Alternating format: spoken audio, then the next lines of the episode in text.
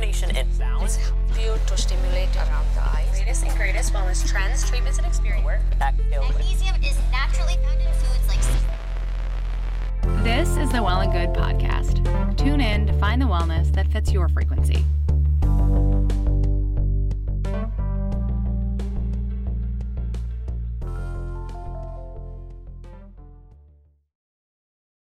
Have you heard you can listen to your favorite news podcasts ad free?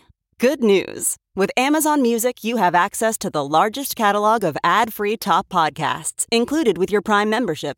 To start listening, download the Amazon Music app for free or go to amazon.com slash ad free news podcasts. That's amazon.com slash ad free news podcasts to catch up on the latest episodes without the ads.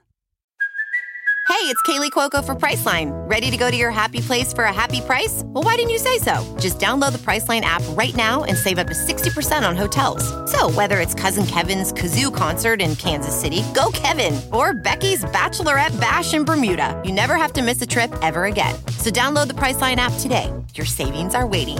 Go to your happy place for a happy price.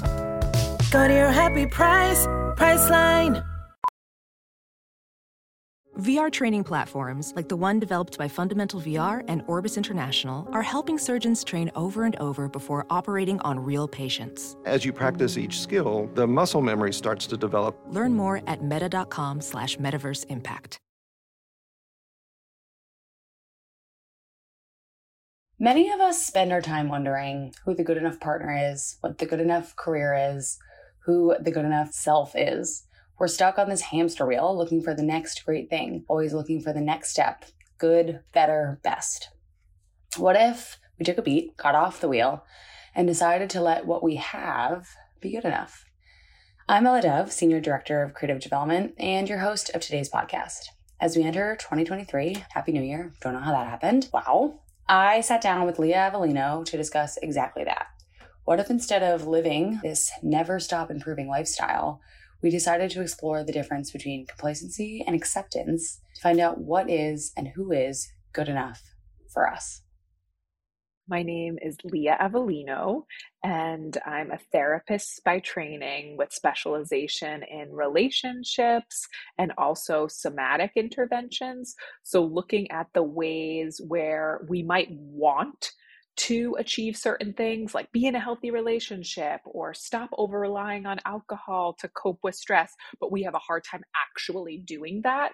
So i work with people to look at what is happening in the body to that's getting in the way of you being your badass self out in the world and i also run uh, an emotional wellness organization in the heart of brooklyn called spoke where we have therapy and group support and we help people move through hard things and get rid of the stuff that weighs them down So, when you say you look for the signals that are happening in the body that are keeping you from overcoming or achieving the goals, what do you look for? So, what we try to do is look at where an individual is experiencing dissatisfaction. So, this question of what is good enough is a really good place to start. Oftentimes, I notice people come in in their 30s and 40s with that question because they're like, wait a second, I did everything right. I went to school, I followed the rules, I moved to the big city, I got the job with the cool title, but why do I feel unfulfilled? And to your point, Ella, life can start to feel like a constant self improvement project. And what we try to do with people at Spoke is support them and looking at where is that question, what is good enough, come from?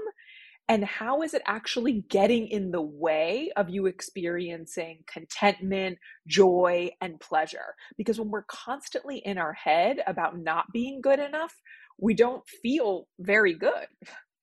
So, can you kind of define what you mean when you say good enough?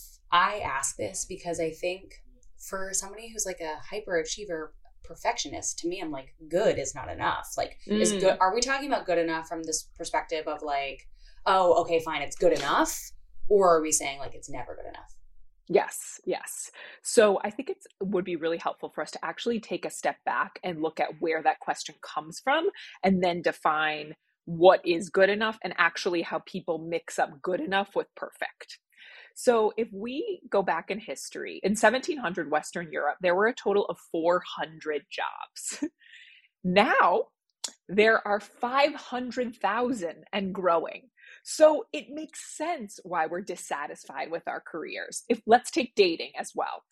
Back in the day, you could only meet someone in your local community or by word of mouth referral. Today, there are over 8,000 competitive dating sites. We even have research about the Cheesecake Factory. I don't know if you guys know the restaurant, but what the research shows is that when we look at the menu with a zillion choices, we actually order the thing that's most familiar to us. So we might get the salad simply because we're so overwhelmed by having so many choices. So I think this good enough question is coming up for a lot of people right now because the more choices we have, the less content we feel with our choice. There's a zillion other options out there for us to choose from. So, should I be happy in New York when I could live in like seven other really cool cities? should I be happy with my partner when there's technically a zillion other people I can meet out in the world? Should I be happy with my body when I'm doing one form of exercise, but I heard about this other form that's supposed to transform your abs? So, I just want to take that step back to look at why so many of us are feeling weighed down rather than energized by this question. To get into what is good enough, I think that's something that is defined by often our family of origin as well as the culture around us. So, what typically ends up happening is we figure out who we need to be to receive love and acceptance in our home and what a good job is, what a good girl is, what a good worker is. And then as we age, that voice that we heard from our caregivers and community gets implanted in our heads. And the tricky thing is, it sounds like it's your voice, but really, it's an external voice that has become so internalized that we cannot separate it from ourselves. The second thing is we start to mix up good enough with perfect. So, for many of us, in order to avoid rejection, shame, and fear, we learned this survival strategy where if only we could just get it exactly right, then we can make sure no one criticizes us, nobody dumps us, nobody doesn't like us. And so the perfection aspect that we developed in our identities was actually a reaction to shame. Shame is the fear of disconnection. We don't want disconnection. So we try to be everything we need to be in order to feel safe and good in our relationships. So many times when we're saying, is it good enough? We're actually underneath saying, is it perfect? Which it's never going to be. And then the third aspect has to, to do with culture. There's this Sonya Renee Taylor book called The Body is Not an Apology quote that I really love. And it really is about you know how at home we feel in ourselves and our body is determined by how safe the world around us has made us feel. So to be in a female body, a black body, an aging body, a fat body, a body with mental illness is an awakening daily to a planet that accepts a certain set of apologies to be already on our tongues there is a level of not enough and too much sewn into the, each of these strands of difference. So, oftentimes, when we're asking ourselves those questions, like I know for me, for example, um, in my culture of whiteness, like skinniness was really valued. So, a lot of my questions around good enough have to do with how my body appears. I grew up in an immigrant family um, where no one went to college. So being good enough was going to an Ivy League school because that is what white dominant educated culture told me. So when we often feel not good enough, it can also be helpful to look at what messages did the world send me about the value of my body, my brain, my heart? And is it really about who I am that isn't it good enough? Or is it about a culture that's told me lies to keep me down and keep me submissive that isn't good enough? Well, what you just spoken to really brings to mind this idea of intrinsic value and how mm. that has been so devalued in our culture. Can you talk me through what that, you know, how intrinsic value connects to this idea of good enough? Yes. So many of us, when we're struggling with this question of good enough, are really operating from a place of worry about what we are valued for, not what we value. Many of us aren't asked, What do you value? Hey, Ella, what do you love? What lights you up? What brings you pleasure? How do you feel about living a pleasure centered life? most of us are asked, What are you valued for? How good can you be? How productive can you be? How on time? How beautiful? How friendly, right?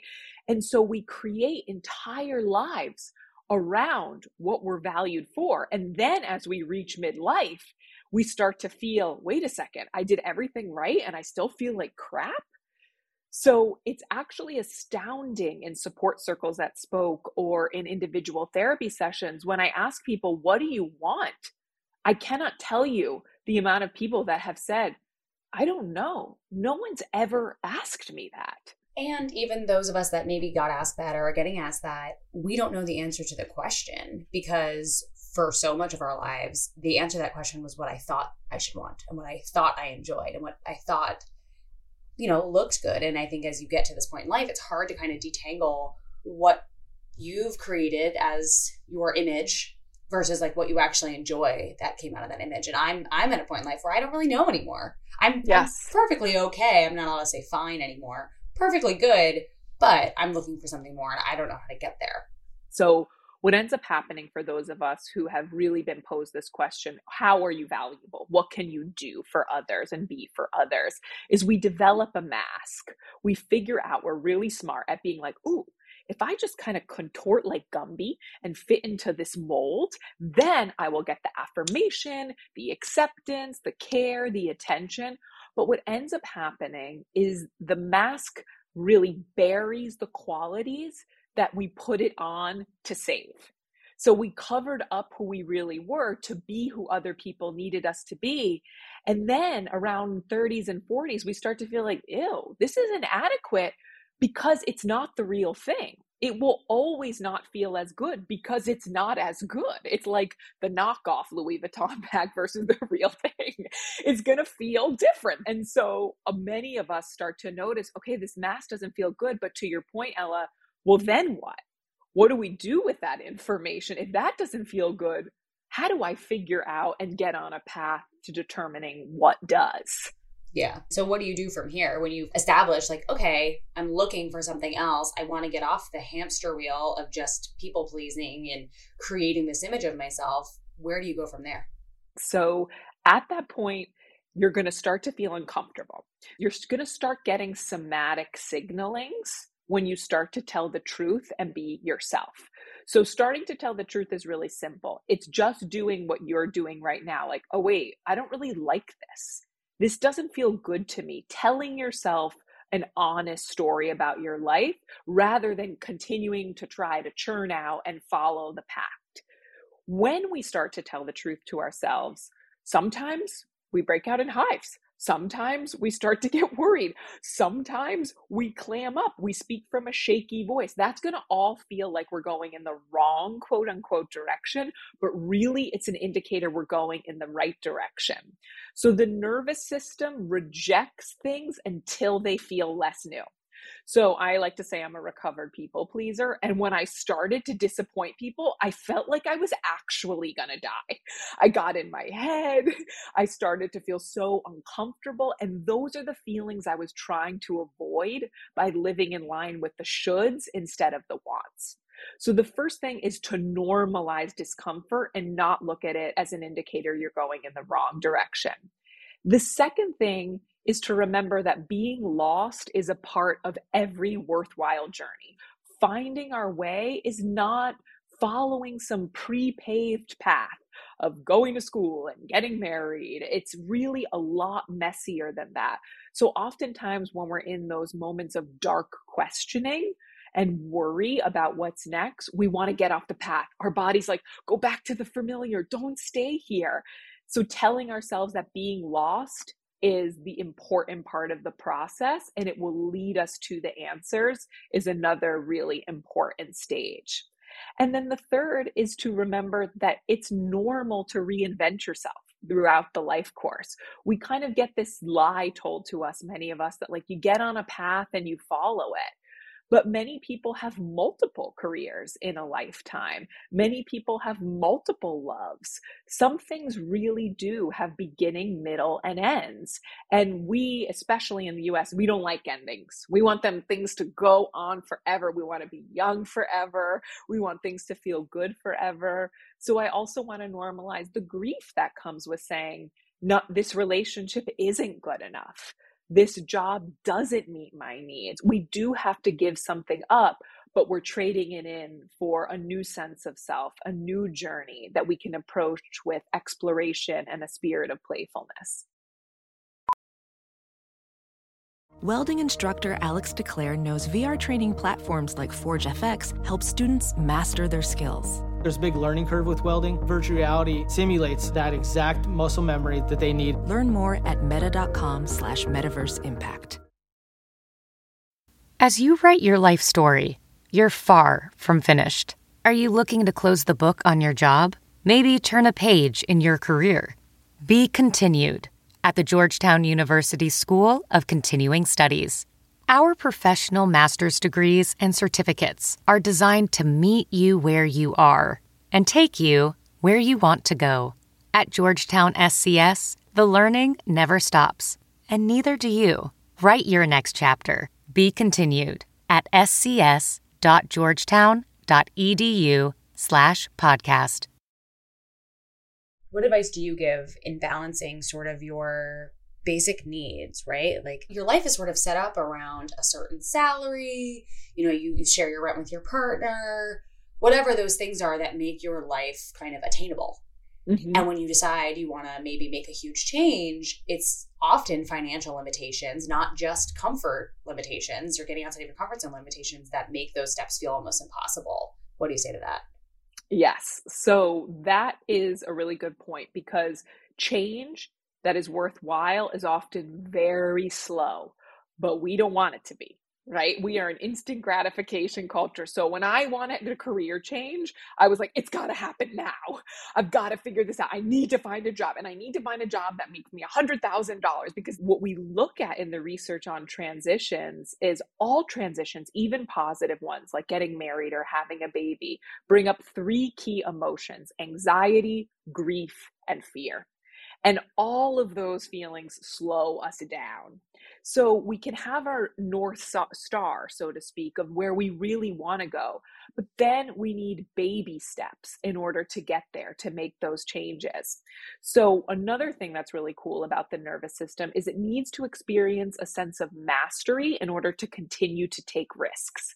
So, if you want to make a career change from um, tech to something in the creative arts, right? We need you to pick a small goal that feels possible, like starting to go to art shows, for example, and seeing how you feel. And then doing that for three months and noticing what it's like in your body, noticing what excites you. Who do you meet? What can you learn from their paths? So just normalizing that the transition is not going to often be quick, even though that's exactly what we want it to be. Yeah. The opposite of that could be you're in a situation where you're ready for a change and sort of an easy path is presented to you, whether it's, you know, you jump from one relationship to the next or one career into something else that's a little bit different, but maybe not all the way. How do you talk yourself through not just taking the next easy step and actually making the harder decisions? So, the first thing is to normalize that our entire relationship to work is changing. So a job used to be just something that we made money with. Now we want it to ignite passion. We want it to be aligned with our mission. We want it to make a considerable amount of money. So when we are wanting to make a change and we start to feel the struggle, our bodies are going to want to ditch. And so then the question then becomes what do I need from my community, from my partner, from others in order to give me the courage and the energy to continue on this more challenging path. Because what we know is that change happens in connection and pain and struggle thrive in isolation. So, if we're preparing for a big change, it's important to think about who we need, who's our accountability council, who's our cheerleader that's going to help us navigate this bumpy road ahead. Um, the other thing is to differentiate on this road when are we being complacent and ignoring what's hard and not advocating for ourselves versus accepting, okay, this is hard let me observe it. Let me figure out what I don't like about it. Let me be with those things long enough to figure out the changes I want to make and who I want to become. Yeah. What about when you're actually in a situation that is great? You know, you are happy, you are fulfilled, but you're kind of stuck on this hamster wheel of like never stop improving. How do you take the moment to appreciate what you've achieved? Yeah, so I like to say to people that good enough and contentment, they ain't sexy. They don't often feel like it, like that spark, right? It's sort of like when we first meet somebody and we get like our our attachment system gets activated. There's that excitement, and then we've been with them for a while. Their bodies feel familiar. The things that they say are predictable, right? So oftentimes what is so uncomfortable about good enough is it just isn't vibrant every second of the day. And I really want to normalize that for people that there is something so beautiful about hope, right? You you Ella talked about ambition and wanting to do better, but there's also something freaking agonizing about it. And if we're constantly staying in a realm of hopefulness, we are not necessarily connecting with what we already have. Um, I hear this a lot from people, especially with privileged identities, of like, I have so much, but I still don't feel good about it, right? And that's often because we're trying to escape by living in the future and making things better rather than feeling that a full life means discontentment a full life does not mean happiness all the time. Happiness is a fleeting emotion. Aliveness is not happiness. Aliveness is feeling the full spectrum the fear, the sadness, the grief, the anger. So when we don't feel good enough, we also can ask ourselves, but do I feel alive? Am I feeling it all? Am I showing up for my life? Am I in the freaking ring while there are other people complacent on the sidelines? And if the answer to those questions are yes, maybe that's to lean into a path of acceptance rather than change. Yeah. What are some feelings that you kind of coach to look for that indicate that it might be time to make a change in your life? So I like to think about three key areas frequency, intensity, and duration. So if you're noticing you've been thinking about a career change or a partner change or a city change over and over again for a long period of time, there might be something to that, right? There might be something worth investigating rather than tuning out of oftentimes our intuitions are quiet whispers. They're crowded out by all the noise of our environments.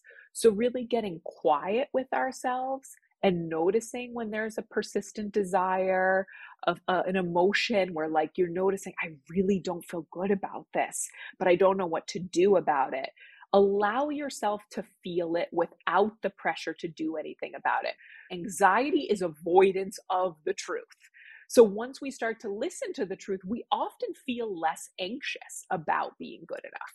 So, how about the reverse? How do you recognize when it's sort of your muscle flexing, ready for change, ready for achievement, ready for ambition, when maybe what you really need to do is break that habit and learn how to live in the now? So, I like to differentiate between two types of desires cravings the things that beckon for us, right? Like, if only I dated that woman, like, then it would be better. If only I had the house, then it would be better. And oftentimes, what we crave is not what our soul desires. So, learning to get quiet and looking at, but what is, what do I think those things will get me? What am I hoping to actually feel versus attain? So, our soul desires are often things like comfort, care, connectedness, belonging, sensuality. And oftentimes we think if we are good enough, then we will finally be able to feel those things.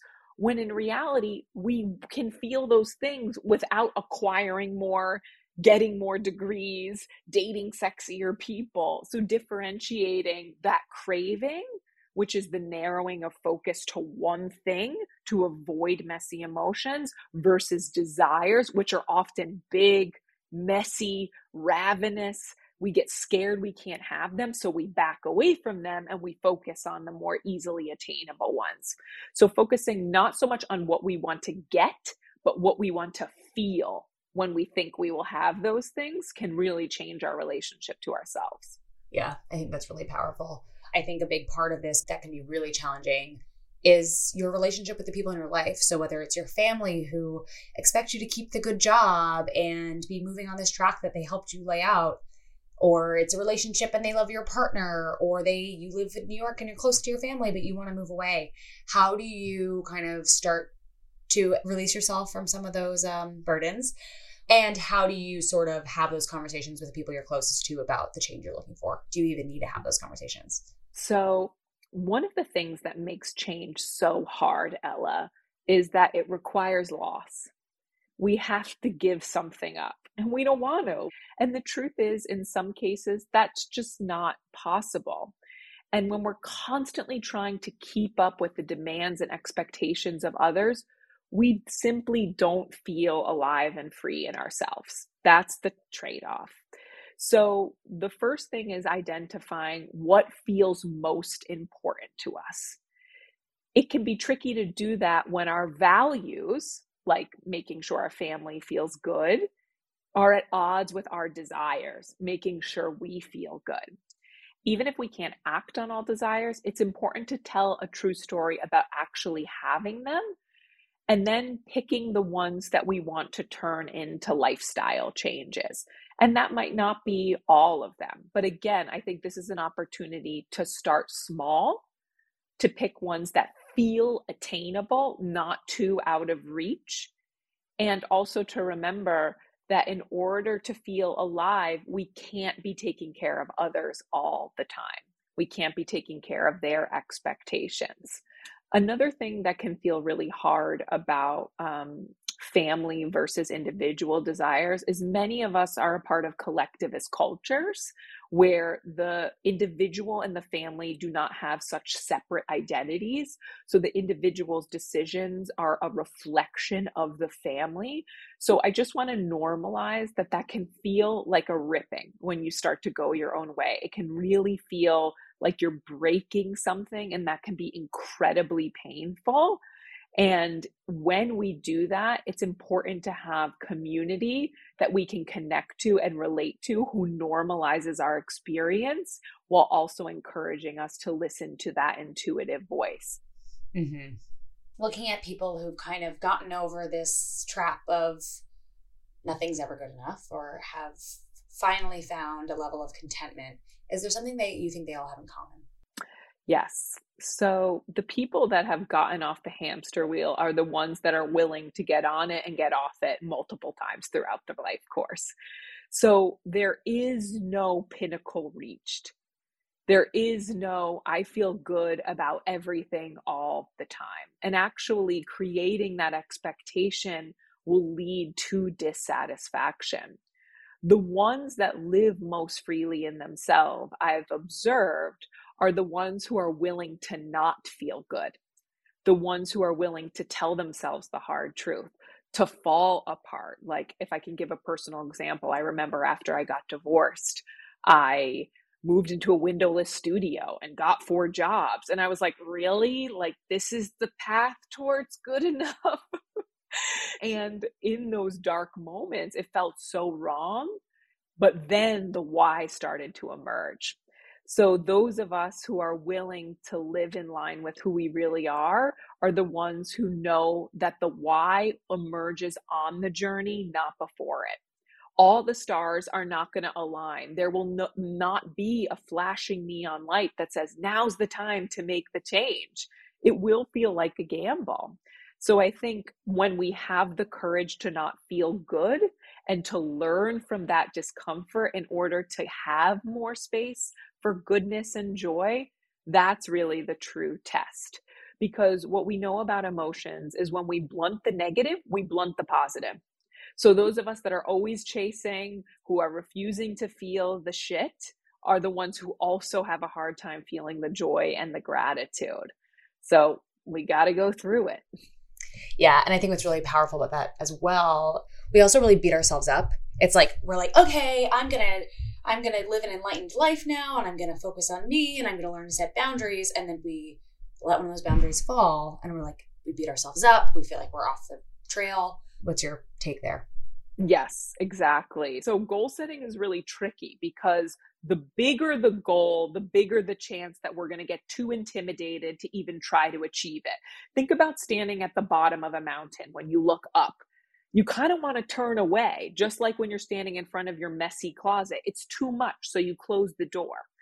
When we create bite sized goals, so instead of, for example, exercising more or exercising every day, saying, I'm going to get out of bed and I'm going to just stretch. I'm going to rotate my feet and my ankles and my hands. And then feeling a sense of esteem and accomplishment, that's the thing that's going to help us continue on. So progress is up and down. It's moments of feeling good and moments of feeling terrible. And when we realize that that's not a personal failing, that's the path to self awakening and self acceptance, we might beat ourselves up a little bit less.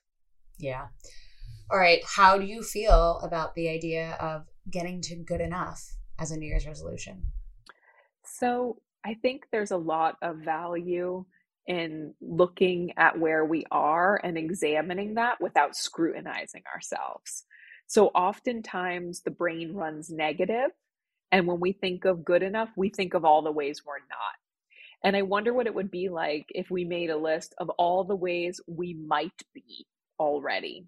I wonder what it would be like to ask the people in our lives about the ways they see us as good, right? And to be with some of that goodness rather than run away from it. We're often not taught how to feel good. We typically look at the lack there's something called social comparison theory where we compare ourselves to people seemingly doing better all the time, right? Social media is a great way to do that. Oh, this one's on vacation, this one's in a loving relationship. We don't compare ourselves to people who might be not doing quote unquote as well as us.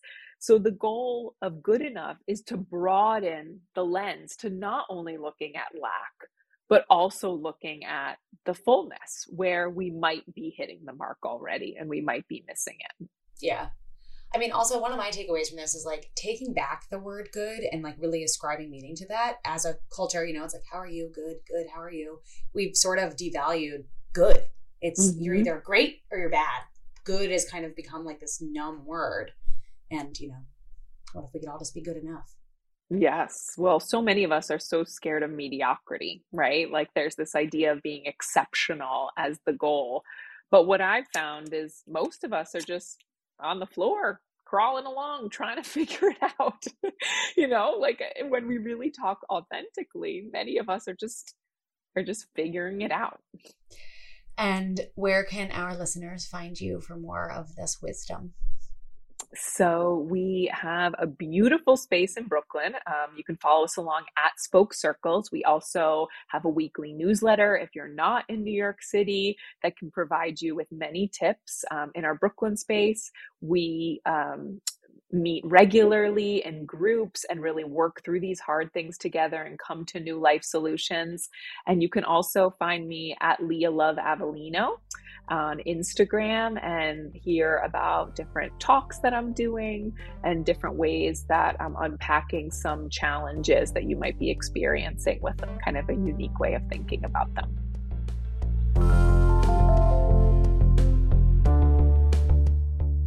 Today's show, you heard from Lia Avellino. This episode was mixed, scored, and scripted in part by Sarah Gabrielli and produced by Taylor Camille, Abby Stone, and myself, Ella Dove, along with many other hands and brains at Well and Good. Please don't forget to subscribe, rate, and share. Our theme music was created by Madeline Lekomsky and Matt DiDomenico. Our show art was designed by Jenna Gibson and Karina Masonette.